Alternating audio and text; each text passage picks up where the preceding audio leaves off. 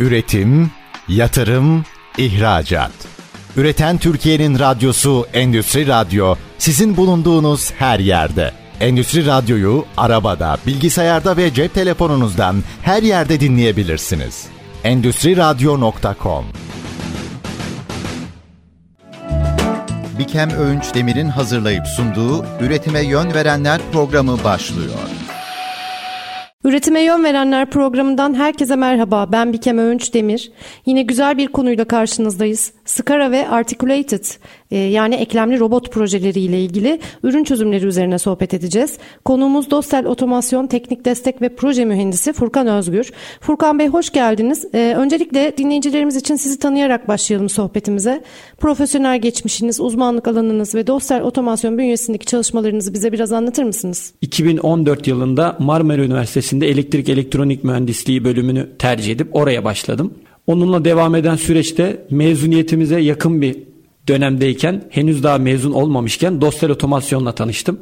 Bunun da en büyük etkenlerinden biri üniversite için yaptığım stajdı.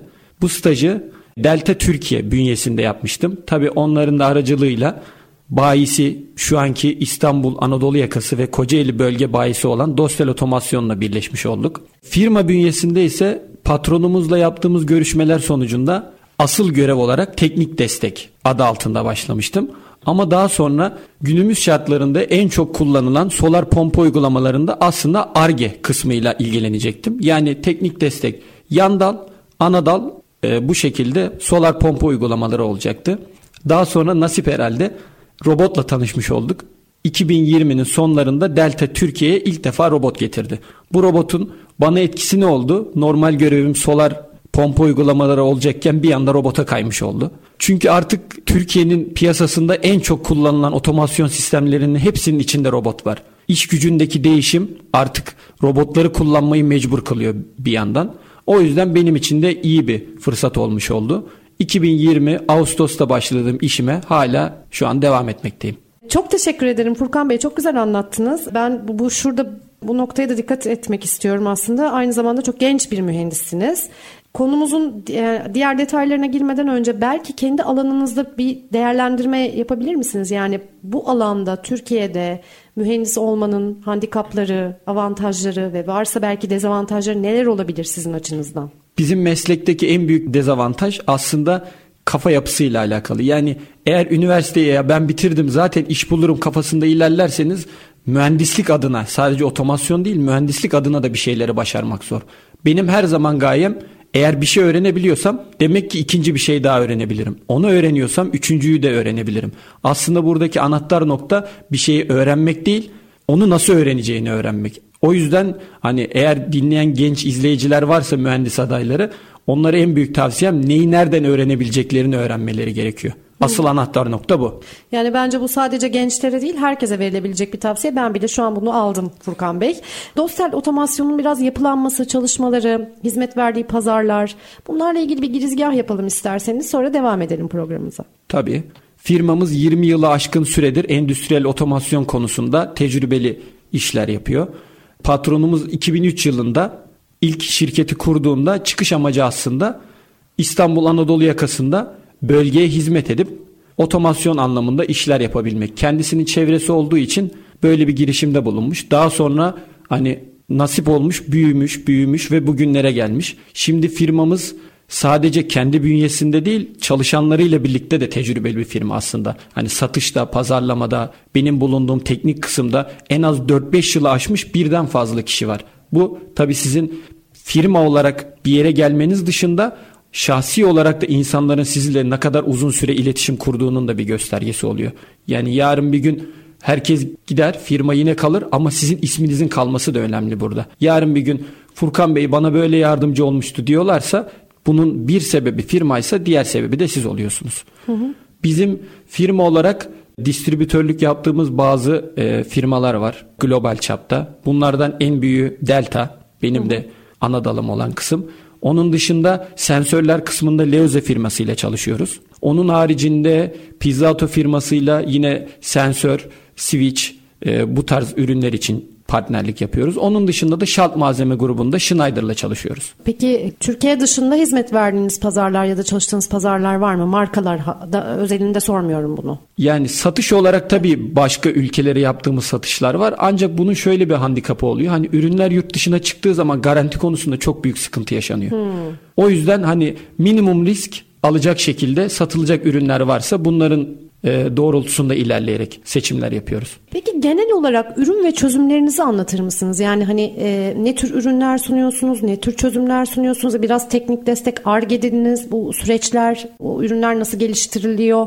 Bunları da biraz anlatır mısınız bize? Tabii. Şurada yanlış anlaşılma olmasın. Hani ARGE dediğimiz yeniden bir ürünün yapılması Hı-hı. değil aslında. Hı-hı. Bir projenin ARGE'lenmesi. Hı-hı. Yani biz evet AC3 sürücü satıyoruz ancak bunu solar panele uydurup satabilirsek yani içinde hazır bir programla birilerine bu hizmeti verebilirsek bu bizim aslında yaptığımız arge. Yani ürünün geliştirilmesi, ürünün yenilenmesi gibi değil. Ürün üzerine yeni şeyler ekleyerek bunu müşterilere kolay bir sunum olarak sunabilmek.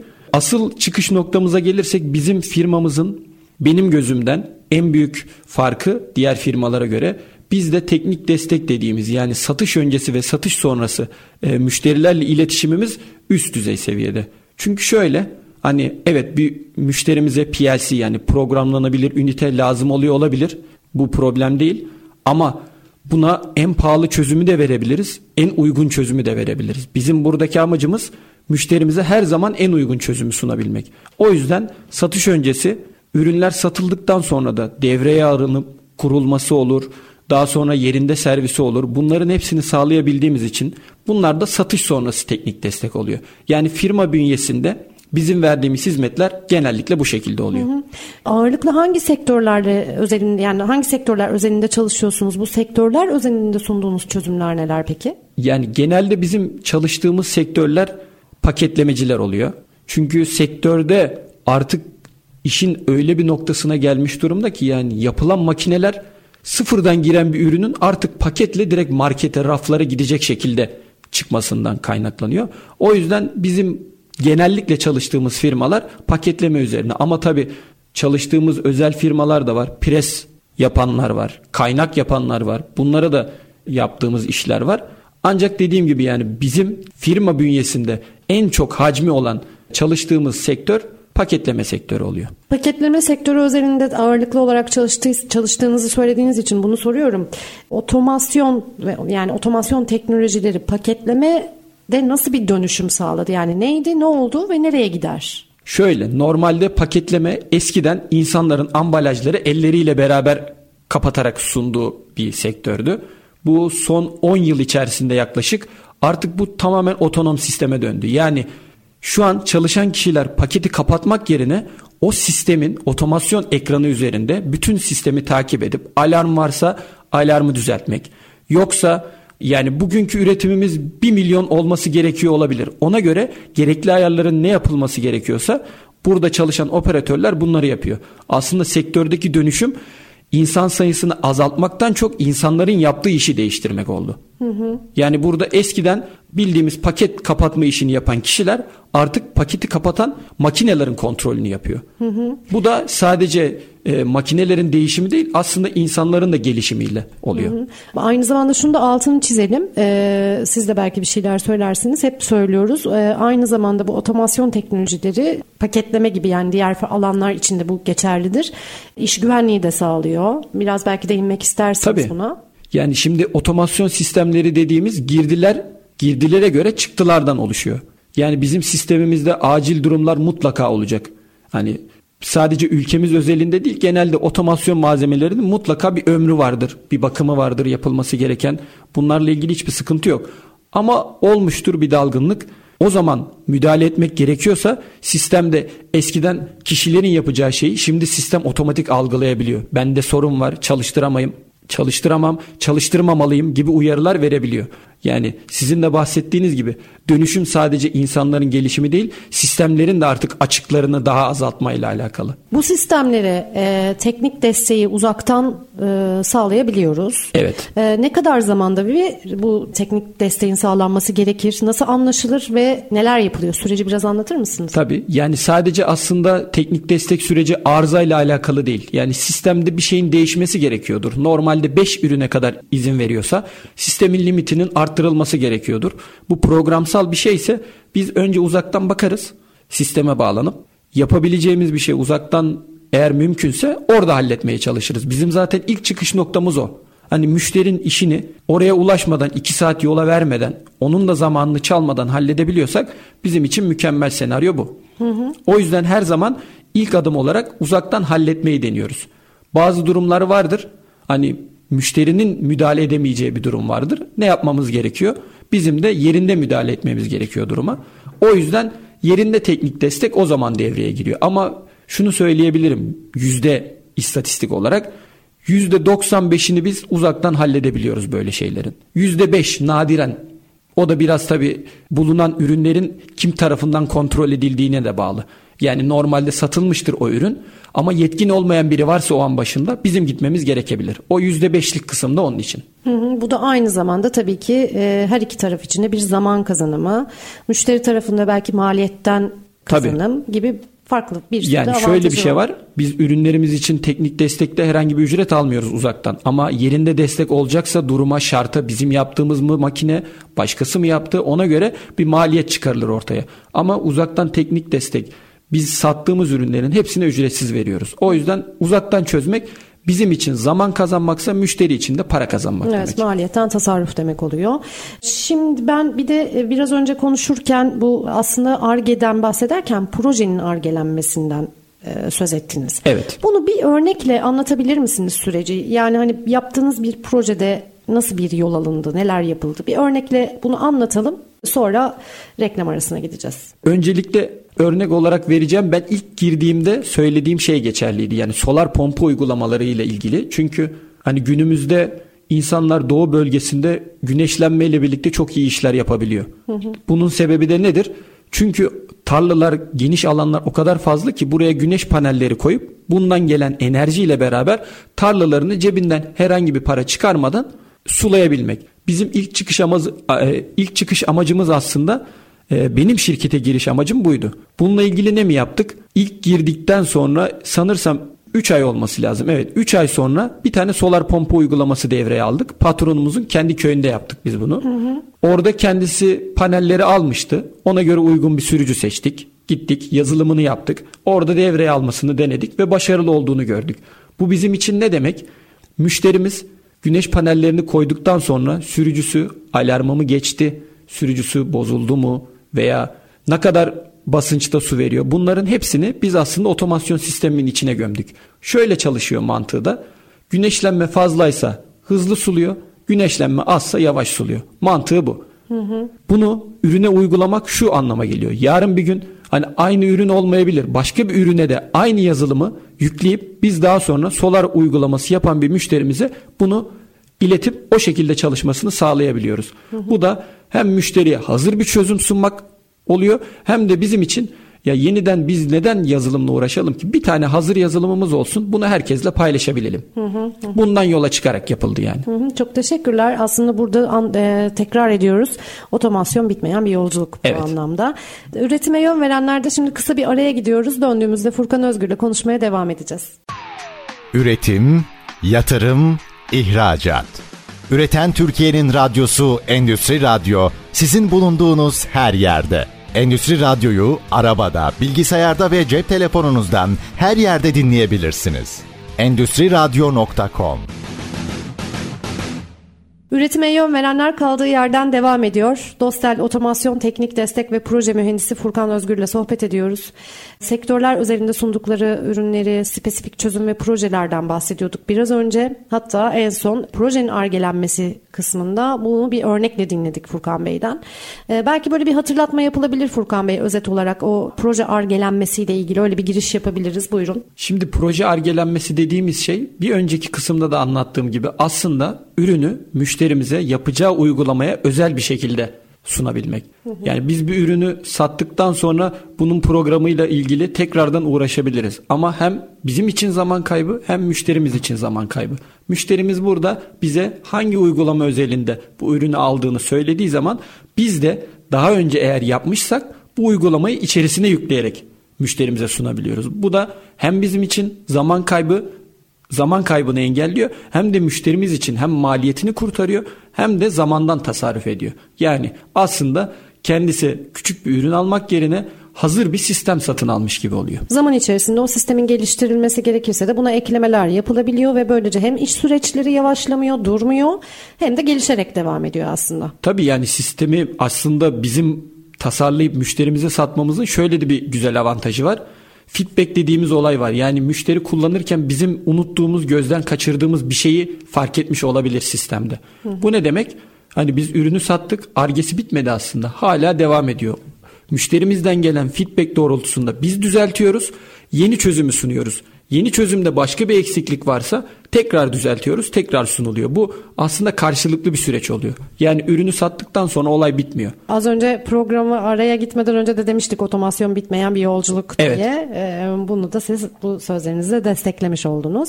Peki proje argelendirmeyi konuşurken ben tekrar böyle programımızın birinci kısmını hatırlatma da yapmış olmak için söylüyorum. Ağırlıklı olarak paketleme alanı özelinde çözümleriniz yani o alan üzerinde çalışıyorsunuz.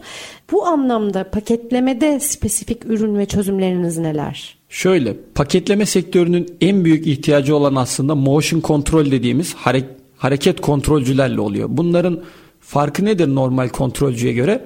Motion control birden fazla ekseni aynı anda senkron çalıştırabilme imkanı veriyor. Şimdi paketleme için aslında eskiden yapılan sistemden bahsedeyim. Hani Hı-hı. neden motion kontrolün farkı olduğu orada çıkacaktır açığa. Şimdi normal sistemlerde çalışma şudur. Birinci adıma gelir ürün. O sırada ilk adım tamamlandığı için ikinci adım başlar. İkinci adım başladığı zaman birinci adım durmuş olur. Üçüncü adım yapılır. İkinci adım bitmiş olur. Sonra bu şekilde 3, 4, 5 derken aslında sistem şöyle oluyor.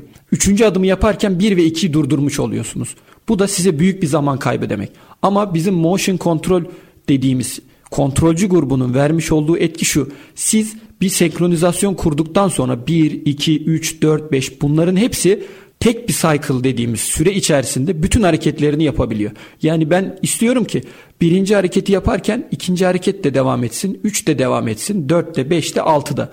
Bütün süreç aynı anda işlemesi hem sistemin devamlılığı açısından iyi olur. Çünkü ürünlerin adım adım çalışması demek programlayan kişi için de bazı adımlarda bir sıkıntı olabileceği zaman bulmak açısından zorluk demek. Çünkü yani ikinci adımda duruyor olabilir ama bunun sebebi 3'ten 4'e geçme işinden de kaynaklı olabilir. O yüzden sistemin sadece çalışmasından ayrı olarak programlayan kişi için de sürecin daha kolay olmasını sağlıyor. Dediğim hareket kontrolcüler bütün eksenleri belli bir hızlar belli bir hızda aynı oranda aynı senkronizasyonda çalışmayı sağlıyor.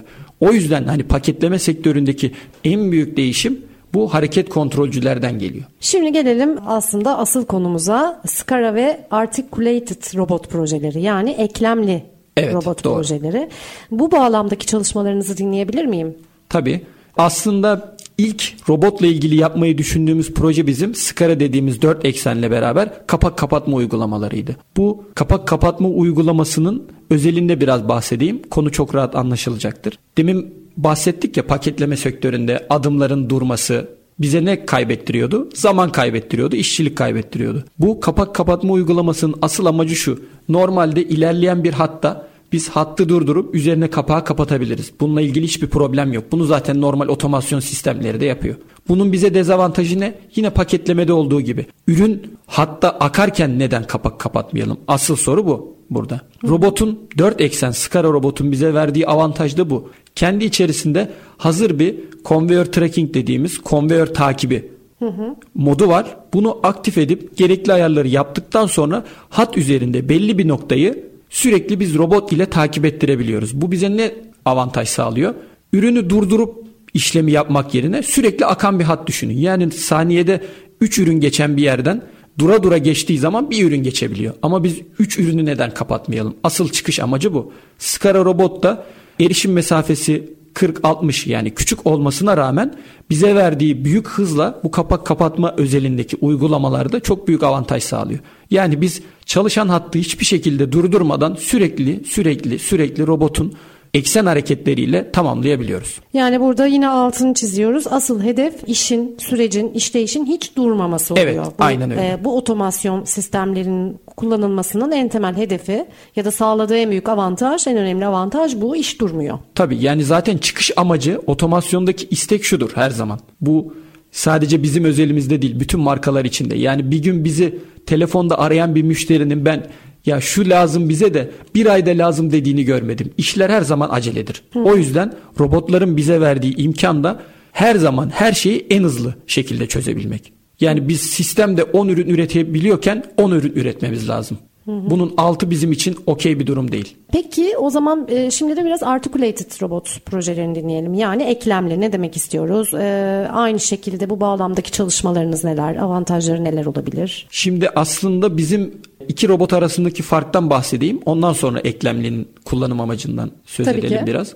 Skara ve articulated Evet. robot arasındaki farkı konuşuyoruz. Genel fark şu aslında. Skara dediğimiz robot 4 eksen olduğu için aslında direkt otomasyon sürecinden bahsedeyim. Öyle daha kalıcı olacaktır bilgi. Bir sistemde tek bir hareket için 6 ekseni birden çalıştırmak her zaman 4 ekseni birden çalıştırmaktan daha yavaş olur. Çünkü sistemde interpole dediğimiz hareket yani bütün eksenlerin aynı anda hareket etmesi her zaman sistemi bir adım daha yavaşlatacaktır. O yüzden Scara'nın ilk çıkış amacı her zaman kısa mesafede çok hızlı işler yapmak. Bu bağlamda eklemli dediğimiz articulated robot ise 6 eksen olduğu için Scara'ya göre biraz daha yavaş. Ancak şöyle bir avantajı var. Bizim artık sadece X, Y, Z ve RZ gibi bir eksenimiz yok. Artık bizim bahsettiğimiz ucundaki aparat buna genelde sistemlerde TCP denilir. Yani uç noktası bunu uç noktasında dahi X, Y, Z'de hareket ettirebiliyoruz. Toplamda 6 tane eksenimiz oluyor. Bunun kullanım amaçları nedir? Bir sisteminiz vardır. Ürünü alt raftan üst rafa koymanız gerekiyordur. Bu sizin skara ile yapmanız çok zor. Çünkü ucuna mekaniksel olarak çözüm getirmeniz lazım. Ama eklemli robotun sunduğu nedir bu? Yüksek erişim mesafeleriyle ve yüksek hassasiyetle birlikte ben alt raftan üst rafa sürekli bir şekilde ürünleri alıp besleme yapabilirim. Burada anahtar kelime beslemeydi. Eklemlilerde kullanım amacı aslında e, sistemlerin beslenmesidir. Yani bir CNC ünitesi vardır. İşlenmesi gereken ürünün hep aynı yere konulması gerekiyordur. Hassasiyet de burada devreye giriyor. Şimdi hassas olması ne demek?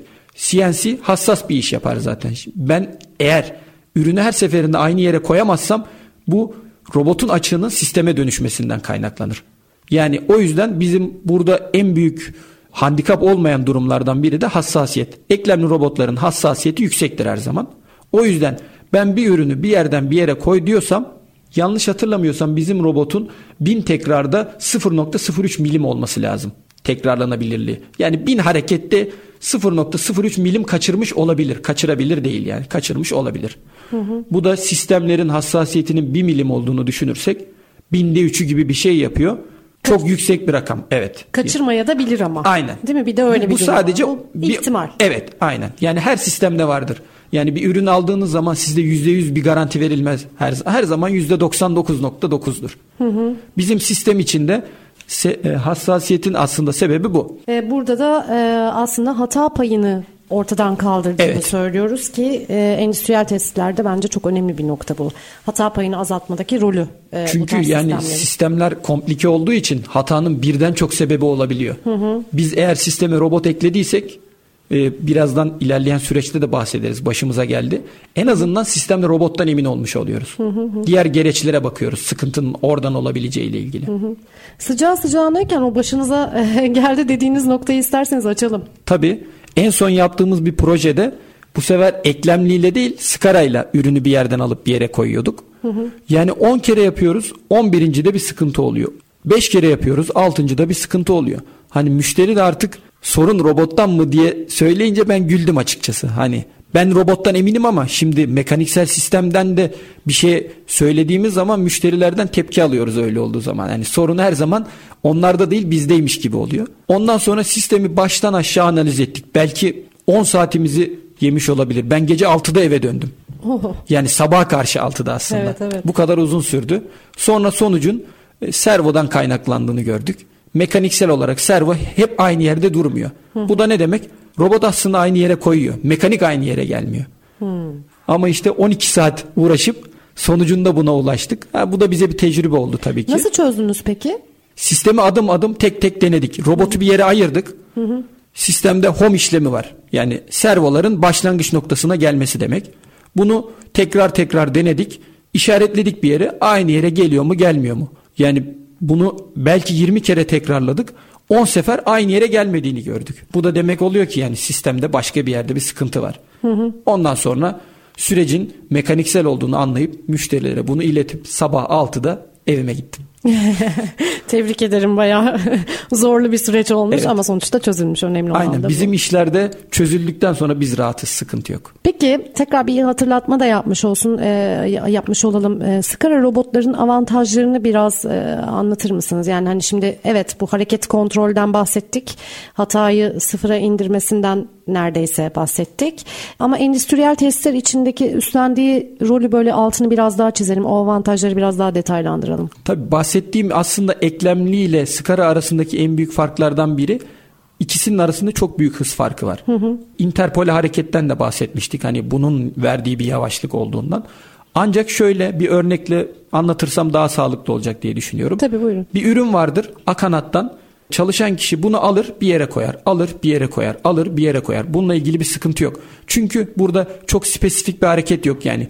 Gelen küt bir ürünü alıp herhangi bir yere koyuyorsunuz. Bununla ilgili problem yok. Ama sistemin sürekliliğini düşündüğünüz zaman Scara'nın etkisi burada ortaya çıkıyor. Yani bu ürünü başında sadece bir kişi sistemi kontrol eder şekilde beklettiğiniz zaman Scara aynı hareketi yüksek hızlarda ki bunu insan elinin imkanı yok ulaşabileceği. Tabii bu aşikar bir otomasyon sistemi olduğu için. Bu hareketi abartılı olarak söylemeyeyim sonsuz kere aynı hızda yapabiliyor. Sonsuz kere. Evet. Çok fazla abartmış olduk belki ama yani sistemin tabii bir bakımı var. Bunu mekaniksel olarak karşıladığı sürece böyle dersek daha doğru olur. Mekaniksel olarak karşıladığı sürece hareketi biz dur diyene kadar tekrarlayabiliyor. Ve bunu çok yüksek hızlarda yapıyor. Aslında Scara'nın en büyük avantajı yüksek hızlarda çalışabiliyor olması. Peki diğer taraftan e, eklemli robotların en büyük avantajı ne endüstriyel Eklem, eklemli robotlarında az önce bahsettik. Onun da en büyük çıkış noktası hassasiyettir. Hı, hassasiyetten bahsettik doğru Evet. söylüyorsunuz. Peki salt Scara'nın yeterli olduğunu düşündüğünüz ya da salt e, işte eklemli robotun yeterli olduğunu ya da olacağını düşündüğünüz alanlar var mı neler? Ya da illa ikisi birbiriyle e, uyumlu bir şekilde mi olmalı? Yani bazı sektörler var ikisi birden de kullanılabiliyor. Bazıları var kesinlikle skara kullanılması gerekir. Örneğin mesela paketlemede sistem hep aynı hat üzerinde devam eder.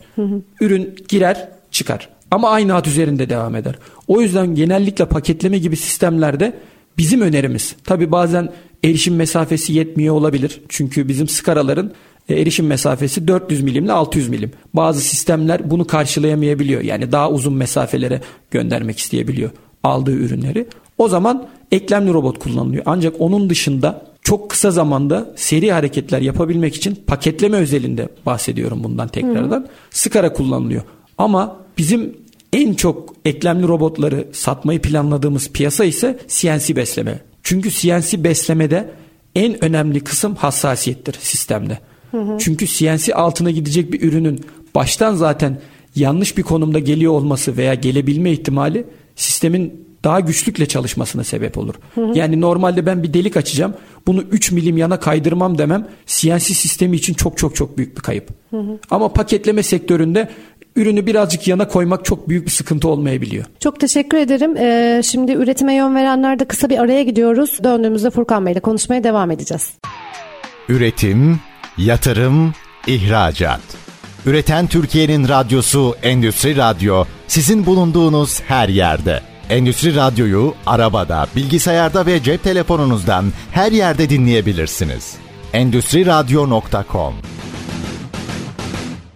Üretime yön verenlerde sohbet etmeye devam ediyoruz. E, Dossel Otomasyon Teknik Destek ve Proje Mühendisi Furkan Özgür e, bize Skara ve e, Articulated robotların arasındaki farkları, sağladığı faydaları anlatıyor. Bazı projelerde ya da endüstriyel testlerde iki tip robotun birlikte çalışması daha uygunken bazılarında salt biri yeterli olabiliyor. Biraz bunu konuşuyorduk. Biraz e, hatırlatma da olsun yeniden Furkan Bey anlatır mısınız? Hani ben şöyle sormuştum. Salt Skara robotun e, olması yeterli dediğiniz veya salt articulated yani eklemli robotun kullanılması yeterli dediğiniz alanlar var mıdır demiştim. Siz de anlatmıştınız. Tekrar bir üzerinden evet, geçelim. Evet orayı bir tekrarlayabiliriz. Sistemde eğer bizim için en önemli olan kısım hızsa yani bir ürünün veya bir gerecin bir yerden bir yere gitmesi bizim için hız olarak çok önemliyse biz burada Scara'yı tercih ediyoruz. Ama ürünün çok özel bir noktadan çok daha özel bir noktaya gitmesi gerekiyorsa yani burada hassasiyet ön plana çıkıyorsa o zaman da eklemliyi tercih ediyoruz. Aslında ki iki robot arasındaki en büyük fark Scara'da hız yüksekken eklemlide hassasiyet daha yüksek. Bunu da birazcık şeyle eşleştirme yani öyle bahsetmiştiniz onun özelinde çünkü çok e, hassas bir alan olduğu için CNC besleme. Buna e, eklemli robot özelinde bir örnekle anlatır mısınız bunu? Yaklaşık iki sene önceydi herhalde. İlk yaptığımız projeden bahsedeyim onun için. Ondan önce bu CNC beslemenin hassasiyetini bir altını çizelim. Yani çok hassas dedik neden e, ve sonra da projeye geçebiliriz. CNC sistemleri aslında milimetre bazında bile onda bir, yüzde bir, binde bir hassasiyetle çalışması gereken sistemler oluyor genelde. Şimdi siz sisteme bu hassasiyet varken bir milim hassasiyetle dışarıdan bir etkide bulunursanız bu sistemin otomatik bin kat daha fazla hata yapması demek. O yüzden aslında sistemsel olarak CNC beslemenin en büyük bizim için ortaya çıkan handikapı hassasiyet. Biz bunu nasıl aşıyoruz? Eklemli robot kullanarak. Hı hı. Yani aslında bizim sistemlerimiz bu toleransı karşılığı olabilir. Onluk bir sıkıntı yok. Ama bizim robota adapte ettiğimiz sistemin toleransı nedir? Hı hı. Çıkış noktası burası. O yüzden paketlemede hassasiyet biraz daha düşük olduğu için Scara'yı öneriyoruz. Hı hı. Eklemliği de daha çok hassasiyet isteyen işler için kullanıyoruz. Hı hı hı. Scara'da zaten e, biraz önce de bahsettiğiniz mekaniksel bir sıkıntı olma ihtimali olabiliyor değil Tabii, mi? O zaman bir problem yaşanabiliyor. Sistem maksimumuzda çalışması demek aslında mekaniksel olarak aşınmayı da arttırıyor. Bu da hani 6 ay 1 yıl bakımlarının belki daha erkene çekilmesiyle sonuçlanabilir ama bunlar hiç problem değil. Sistem belli bir hızda belli bir verimle çalışabiliyorken zaten bakım her zaman yapılır. Hı hı. Önemli olan üretimdeki aksamamanın olması. Furkan Bey programın başından itibaren hani özellikle bu Skara e, robotlarda motion control yani hareket kontrolünün e, önemine dikkat ettik ya ona dikkat çektik. E, Skara'da motion control dışında öne çıkan özellikler, fonksiyonlar neler? Yani aslında skaraların şöyle bir avantajı var. Biz normal skaraya benzeyen sistemlerde çok yaptık. Yani illa robot adı altında olmak zorunda değil. Kartezyen sistemler var. Dört eksen ne yapıyor? X, Y, Z ekseni ve ucuna bağlanan spindle ile beraber dört eksen gibi çalışabiliyor. Bunlarla ilgili pro problem yok. Ama şöyle bir dezavantaj çıkıyor ortaya. Biz robot aldığımız zaman yazılım içerisinde aslında hazır geliyor. Yani ben robotumun ucuna 20 milim ileri 20 milim geri diyorum sadece. Normal bir otomasyon sistemi olsa ben arka planda bunun yazılımını yapacağım. Burada milimetre karşılığına gelen ölçüleri gireceğim. Yani bu da tabii ki bir süreç. Yapılmaz değil. Biz zaten bunları da yapıyoruz. Ama robotun bize sunmuş olduğu mekaniksel olarak da çözüm. Yani biz firma olarak mekanik bir çözüm şu an için sunmuyoruz. Bizim sunduğumuz çözüm sadece otomasyon alanında. Ama müşterimiz eğer bizden robot talep ederse bu aslında o dört eksen için mekaniksel bir şey de sunmuş oluyoruz. O yüzden bize kattığı en büyük avantajlardan biri bu oluyor. Yani motion control dışında bize aslında mekaniksel bir sistem satmış oluyoruz müşterimize. E, zaten az önce de altını çizdik. Bu da her anlamda avantaj sağlıyor. E, iş sürdürülebilirliği, iş gücü. Tabii üretimin zaman, hızlı olması. Zaman, maliyet. Yani insansız fabrikalara doğru gitmek değil konu aslında burada ama e, iş süreçlerini belki hem pratikleştirmek hem daha güvenli hale getirmek. Yani programın başında da bahsettim ya normalde orada hattı eliyle besleyen biri yerine hattı besleyen robotu kontrol eden bir kişi var. Yani Meslek kişi dönüşüyor. Evet aynen yani yapılan iş değişiyor aslında. Orada eskiden normal çalışan bir işçi yerine artık nitelikli bir işçi oluşuyor. Çünkü CNC besleme konusunda artık robot kullanabilen, sistemi anlayabilen biri yetişmiş oluyor. Ee, şimdi burada tekrardan bir teknik destek tarafının altını çizmek istiyorum ben. Buraya bir daha bir değinmek istiyorum. Otomasyon sistemlerinin gelişmesi teknik destek tarafında nasıl bir dönüşüme yol açtı? Normal e, ürünlerin satması şey için yani bizden de ürün alıp satan müşterilerimiz var. Orada hiçbir problem yok. Piyasa her zaman ürün almaya açık. Önemli olan bu ürünleri aldıkları zaman müşterilerin karşılaştığı sorunları önceden tahmin edip ona göre ürün önermek veya karşılaştıkları zaman bu sorunları çözebilmek. Teknik desteğin en büyük avantajı aslında müşterimize biz doğru ürünü seçtirelim ki daha sonradan bu sıkıntıları yaşamasın. Bunu bir örnekle açıklayayım. Mesela bir müşterimiz almıştır servo motorunu sistemini bize anlatmamış olabilir. Bazen öyle durumlarla da karşılaşıyoruz çünkü yani söyleniyor, ürün alınıyor bize hiç danışılmadan. Çünkü müşterinin isteği bu. Burada bizim beklentimiz aslında müşteriden yapacağı uygulama özelinde bize bahsedebilirse ne yapacağı ile ilgili ki zaten teknik kısmı yani bizi aradıkları zaman bizim ilk sorduğumuz şey bu. Hı hı. Hani AC motor bile ol, olsa buna sürücü önerecek bile olsak hani ne iş yapıyor? Çünkü biz en pahalı ürünü de önerebiliriz, en ucuz ürünü de ama bizim için en iyi çözüm en optimum ürünü önermektir. Yani dikey bir işlem yapılıyorsa biz buraya frenleme direncini müşteri sormazsa istemezse verilmez. Ama biz öğrenirsek vinç olduğunu örneğin biz ne diyeceğiz? Sistemin daha uzun süre daha verimli çalışması için frenleme direnci takmalısınız. Yani bu örnekle birlikte aslında teknik desteğin satış öncesi kısmının daha önemli olduğundan e, bahsetmek istiyorum. Onun dışında örneği devam ettireyim. Şimdi müşteri ürünü aldı bir sıkıntı yok ama yarın bir gün gelip ben bu üründen şunu bekliyorum diyor. Bu ürün bunu yapamıyor ama hani o bunu bilmek zorunda değil. Burada devreye giren biz oluyoruz.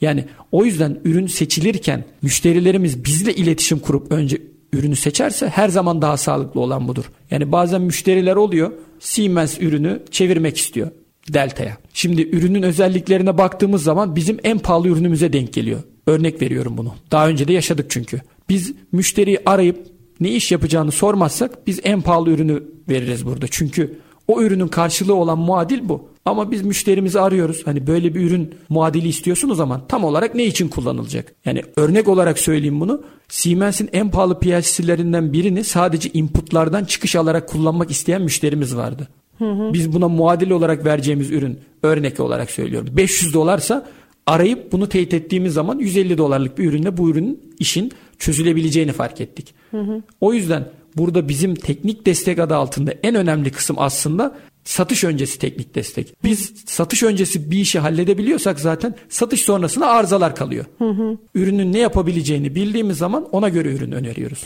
Yani burada aslında e, müşterinin de bilgili olması, bu evet, konuda bilgilenmiş olması, ne istediğini gerçekten e, iyi bilip bunu doğru aktarabilmesi çok önemli oluyor ama böyle olmayan durumlarda yaşanabiliyor tabii, tabii ki. İşin e, teknik destekte satış öncesini konuştuk. Şimdi bir de satış sonrasını konuşalım. Ne gibi arızalarla karşılaşabiliyorsunuz ve bunları nasıl çözüyorsunuz? İlk örnekten bahsedeyim. Evet. Örneğin müşterimiz vinç yapacak ama bunu söylememiş. Diyor ki bana 2.2 kilowatt sürücü lazım. Yani bizim satıştaki arkadaşla herkese sorup ne uygulama ne uygulama diye yetişemiyorlar. O yüzden hani müşteri özellikle bir şey belirtmediği sürece o ürün neyse onu vermişler. Örnek olarak söyleyeyim başımıza da geldi. Bizim en ucuz seri var AC sürücülerde ELW. Bir müşterimiz bunu almış ve vinç kullanmak istiyor. Vinçte önemli nokta şudur. Yukarı kaldırma ile ilgili bir problem yok. Ama aşağı inerken artık motor jeneratör gibi çalıştığı için sürücüye enerji basıyor. Bu da sürücünün üzerindeki voltajın artması demek. Hı hı. Eğer sürücüde DC bara yoksa sürücüde sizin bu alarmı yani yüksek voltaj hatasını kaldırma gibi bir şansınız yok. Biz o yüzden eğer sistemde böyle bir durum varsa DC barası dahili olan örnek olarak söyleyeyim. E serisi sürücü var bizde basit serilerden yine. Bu sürücünün DC barası var. Yani üzerine dahili olarak siz bir direnç bağlayabiliyorsunuz. Bu ne demek? Siz yanlış ürün seçtiyseniz o ELW alan müşterimiz o ürünü kendi aldığı için bizim sorumluluğumuz dışında oldu. O yüzden müşterimiz tekrardan bizden başka bir sürücü almak zorunda kaldı. Yani şöyle düşünün siz para verdiniz işi çözemediniz bir daha para veriyorsunuz. Hmm. O yüzden maliyeti ikiye değil belki üçe katlıyorsunuz. Oysa ki baştan danışıldığı zaman doğru ürün neyse bunu verip sadece doğru ürünün seçilip maliyet de değil yani. Müşterimiz cumartesi almıştır. Cumartesi pazar mesai saatleri dışında bize ulaşamıyor. İki gününü kaybetmiş oldu sistemde. Sadece para da değil yani. Müşteri belki parayı da önemsemiyor olabilir ama ne oldu işini çözemedi. Hı hı. Bizim için asıl nokta orası. O yüzden satış öncesi olan bir eksiklik satış sonrası hem bizi hem müşteriyi üzebiliyor böyle. Çok güzel anlatıyorsunuz. Biraz da o yüzden şöyle bir değerlendirmenizi almak istiyorum ben. Çünkü şöyle ki hem alanında uzman oldukça yetkin bir genç mühendis olduğunuz için. Teşekkürler. Endüstri 4.0 ile ilgili değerlendirmeleriniz neler? Türkiye bazında da olabilir. Yani Türkiye bu yolda sizce nerede? Nasıl ilerliyor? Endüstri 4.0 için siz neler söylersiniz? Yani aslında ben üniversitedeyken Endüstri 4.0 kavramıyla seçmiş olduğum bir ders aracılığıyla tanışmıştım. Hatta iki tane de makale yayınladık o dönem bununla ilgili. Hı hı.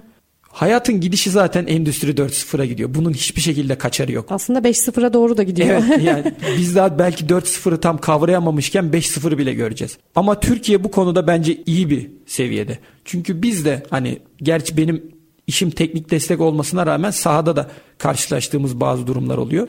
Fabrikaları ben ziyaret ettiğim zaman aslında ülkenin göründüğü gibi değil sanayi alanına ne kadar ileride olduğunu görebiliyoruz. Hı hı. Hani bahsettiğim durum bazı firmalarda var tabii yine. Hala sistemleri insanların elle beslediği. Hı hı. Ama rakam olarak söyleyeyim bunu. 10 yere gittiysem 8 yerde bu işler artık otonom sisteme döndü. Hı hı hı. Yani sistemleri artık insanlar kontrol ediyor. İnsanlar yönetmiyor.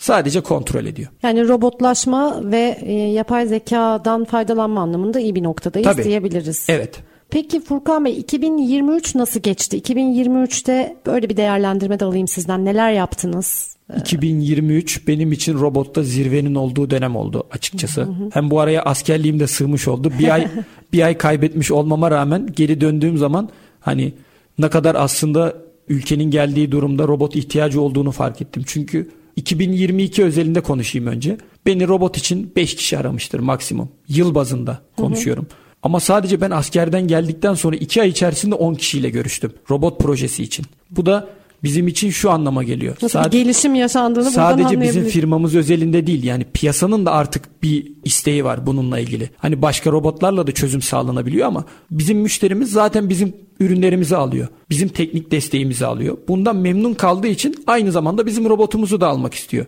Zaten bütün çıkış noktası bu aslında. Hı hı. Sizden alınan hizmetten memnun olunduysa bazen para da kıstas olabilir. O başka bir durum. Ama müşteri zaten bizimle iletişim kurabiliyorken Yine bizle devam etmek istiyor. Çok müşterimiz var böyle. Yani bana tatlıyla geliyorlar. Niye ya Furkan Bey çok teşekkür ederiz. Böyle destek verdiniz. E, tamam bu bizim işimiz. Diyor ki ama hani başka markaya ulaşamıyoruz biz diyor. Bizim burada öne çıktığımız noktada ulaşılabilirlik oluyor. Hı hı. O yüzden hani 2023 benim telefonumun en az sustuğu dönem olabilir. Normalde şarjım %100 bir gün yeterken artık yetmiyor. Öyle bir duruma geldik. Çok ciddi bir e, farktan bahsediyoruz. Tabii. 2022 ile 2023 bakalım 2024'te bizi neler bekliyor diyelim. Hayırlısı diyelim. Peki ben son olarak benim bir böyle bir tekrar e, hatırlatma da olur e, programı kapatırken. Skara Robot ve Articulated yani eklemli robot yatırımı yapacak olanlara bu yatırımı yani yapısına yeni entegre edecek olanlara neler tavsiye edersiniz? Robotun dışında dikkat edilmesi gereken bir sürü özellik var. Örneğin hani robotu kullanacağız evet siz özellikle bahsettiğiniz için söylüyorum. Bir de sistemin korunması lazım. Çünkü robotun yaptığı bir hareket var ama dışarıdan buraya erişilebiliyorsa içeriye elini uzatan, ayağını uzatan, kafasını sokmaya çalışan çok insan oluyor. Fabrika içerisinde çalışan. Ne yapmamız lazım? Sisteme bir de safety dediğimiz güvenlik önlemlerini almamız gerekiyor. O yüzden robot projesi yapan bir kişi veya bir firma sadece robotu değil, etrafını korumayı da göz önüne almalı. Bu bahsettiğim son projede örneğin mesela neden ben çok zaman kaybettim? 3 günde yapacağımız işi bir günde yaptık ama biz elimizi sisteme soktuğumuz zaman sürekli robot alarma geçiyordu. Ürünü alıp bir yere koyup noktayı tanıtmak için. Ama olması gereken bu zaten. Ben sadece programlama sürecinde değil normal işleyişte de biri elini oraya sokuyorsa o robot hareket etmemeli. Birinci nokta, birinci kıstas bu olmalı. İkincisi de sistemde sadece robotun olduğu kısım değil mekanik kısmın da robota uygun olduğundan emin olunması gerekiyor. Hı hı. O yüzden bu üçü yani güvenlik önlemleri robotun koyulacağı yer ve mekanik bu üçü bir konu başlık altında düzgünce halledilirse robot sistemlerini otomasyonu bilen herkes yapabilir diye düşünüyorum. Çok teşekkür ederim. Ee, çok bilgilendirici bir program oldu sayenizde. Skara ve Articulated robotların avantajlarını, aralarındaki farkları, birlikte çalışırsa nasıl olur, ayrı ayrı çalışırlarsa nasıl olur gibi konuları konuştuk bugün. Teşekkür ederim Furkan Bey programımıza katıldığınız için. Söylemek istediğiniz son bir sözünüz var mı? Yani piyasada Delta ile ilgili İstanbul Anadolu yakasında ve Kocaeli bölgesinde herhangi bir sıkıntısı olabilir insanların. Bizi arayıp her türlü desteği alabilirler. Çok teşekkürler. Dostel Otomasyon Teknik Destek ve Proje Mühendisi Furkan Özgür bugün bizlerle birlikteydi. Skara ve Articulated yani eklemli robotları konuştuk. Üretime yön verenler burada sona erdi. Bir sonraki programda yeni konu ve konuklarımızla görüşmek üzere. Hoşçakalın.